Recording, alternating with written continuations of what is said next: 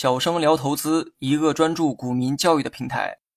今天呢，咱们来讲一下热点持续性的判断。之前呢，讲了关于这个热点板块的一个判断，那么今天啊，来讲一下关于热点持续性的判断。股市中呢，总是不缺乏热点板块，但是不代表每个热点的这个持续性啊都一样。持续性越强呢，对于投资者来说，以后呢就有更多机会啊去参与，同时参与之后利润空间呢也会更高。如果这个热点只是一日游，那么这一天即便涨得再高也毫无意义，因为多数人呢根本无缘参与，硬是追高进去反倒成了接飞刀的人。那么今天呢就来学习一下如何判断热点板块的持续性。一个热点的形成呢，很多时候是由消息和政策引起的。如果这个消息啊上升到了政策利好的高度，那么这个热点的持续性啊一般呢会比较强，或者说政策的支持力度越大，热点持续性就会越强。比如说前一阵的这个新能源车啊就是最好的例子，诸多政策利好加持，那么加上未来广阔的一个增长空间，让该热点呢至少持续了4个月。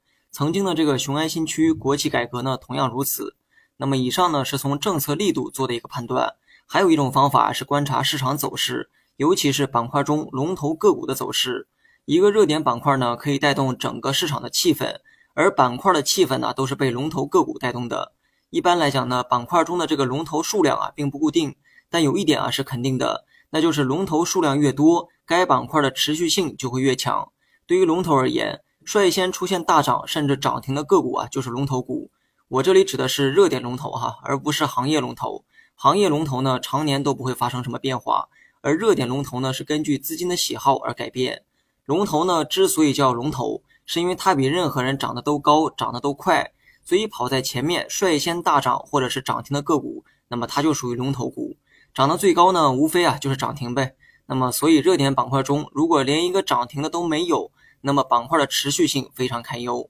这种热点啊不追也罢。如果板块中的这个涨停个股啊很多，而且这些龙头的涨停呢非常果断，而且涨停呢封得比较死，没有破板的迹象，那么这种板块的持续性往往都比较强。因为龙头表现得非常强势，那么这会导致板块其余个股出现跟风上涨的一个情况。龙头越强势呢，跟风越明显，因为龙头涨得再高，最多呢就是个涨停，所以没有买进的筹码会大量的流向板块中的其他个股，使其他个股呢也纷纷大涨，甚至啊是涨停。随着大涨个股的数量越来越多，龙头的数量呢也越来越庞大，这又会把其他板块的一些资金呢进一步吸引过来，形成一个良性循环。